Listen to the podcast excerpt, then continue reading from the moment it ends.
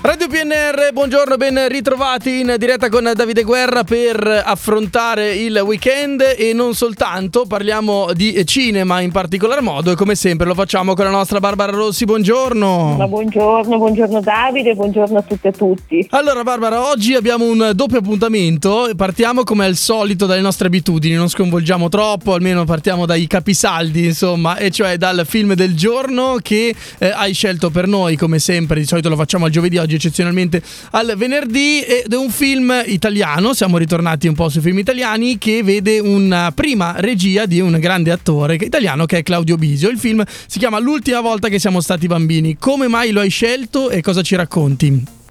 Ma l'ho scelto perché è un film bellissimo, secondo me questa volta proprio mi allargo un po' anche nei miei, nei miei giudizi e nelle mie recensioni, però davvero è un bel film, è, è un bel esordio alla regia, eh, iniziare, ecco, passare dietro la macchina da presa non è mai semplice, eh, soprattutto per un attore no? che ovviamente si, si, lavora in modo diverso con il cinema, per cui io mh, devo dire che davvero mi ha piacevolmente sorpresa questa, questa prima prova di Claudio Visio che ho sempre visto in altre vesti, no? sia di attore comico, anche di attore drammatico, ma eh, come regista è davvero partito secondo me con il piede giusto, molto bravo, una storia davvero molto commovente, ambientata eh, tra l'estate e l'autunno del 1943 a Roma, i protagonisti sono tre bambini, eh, tra l'altro bravissimi attori, giovanissimi, questi personaggi si chiamano Italo, Cosimo e Wanda, sono tutti amici, c'è anche un quarto amico che è Riccardo e noi li troviamo all'inizio di questa storia eh, vivere la loro infanzia, no? come è giusto che sia per tutti i bambini, poi purtroppo la storia irrompe come sappiamo, per cui eh, Bisio tra l'altro rievoca eh, in questa storia eh, ciò che purtroppo avvenne il 16 ottobre del 43, cioè a Roma, cioè il rastrellamento del ghetto ebraico di Roma, per cui purtroppo Riccardo, uno di questi bambini, lascia gli altri perché viene eh, deportato, è ebreo. E allora inizia lì la storia, una storia bellissima d'amicizia, una storia ambientata proprio sulle rotaie, no? sui binari del treno, perché questi ragazzini decidono che devono a tutti i costi ritrovare il loro amico, che devono comunque cercarlo, devono fare un tentativo e si mettono in cammino proprio letteralmente.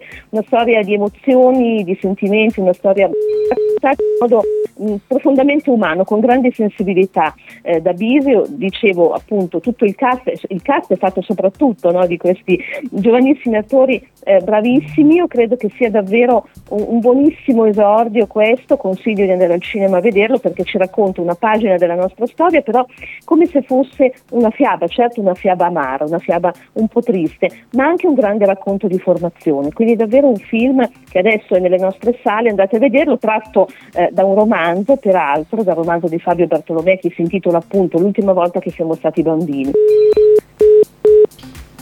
Ok, eh, scusa, c'era un'interferenza telefonica in questo momento. Allora, Barbara, ehm, volevo sapere da te, no? Eh, ho letto una curiosità molto ehm, divertente anche di Claudio Bisio che ha raccontato come è nata la cosa di fare la regista, cioè serviva un regista e tu ti hai detto ma perché non lo fai tu? E lui quasi è caduto no, dal, dal, pero, come si suol dire. Eh, come funziona secondo te? Cioè, non tutti credo abbiano questa attitudine a diventare registi, però eh, alcuni poi lo, lo devono avere nelle corde o secondo te chi fa l'attore automaticamente può fare regista?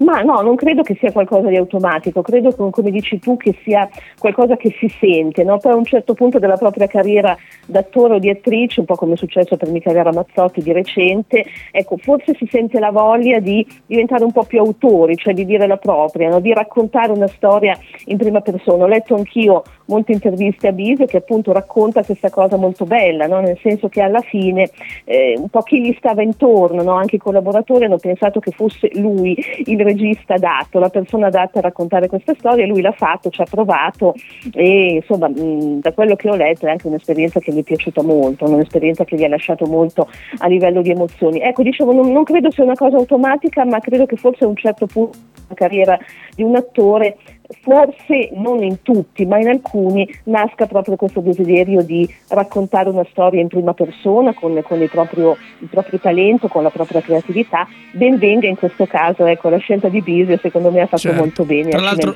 Novese Doc, quindi siamo ben contenti. Barbara siamo rimani lì felici. che tra poco parliamo di Cinefestival, immersi nelle storie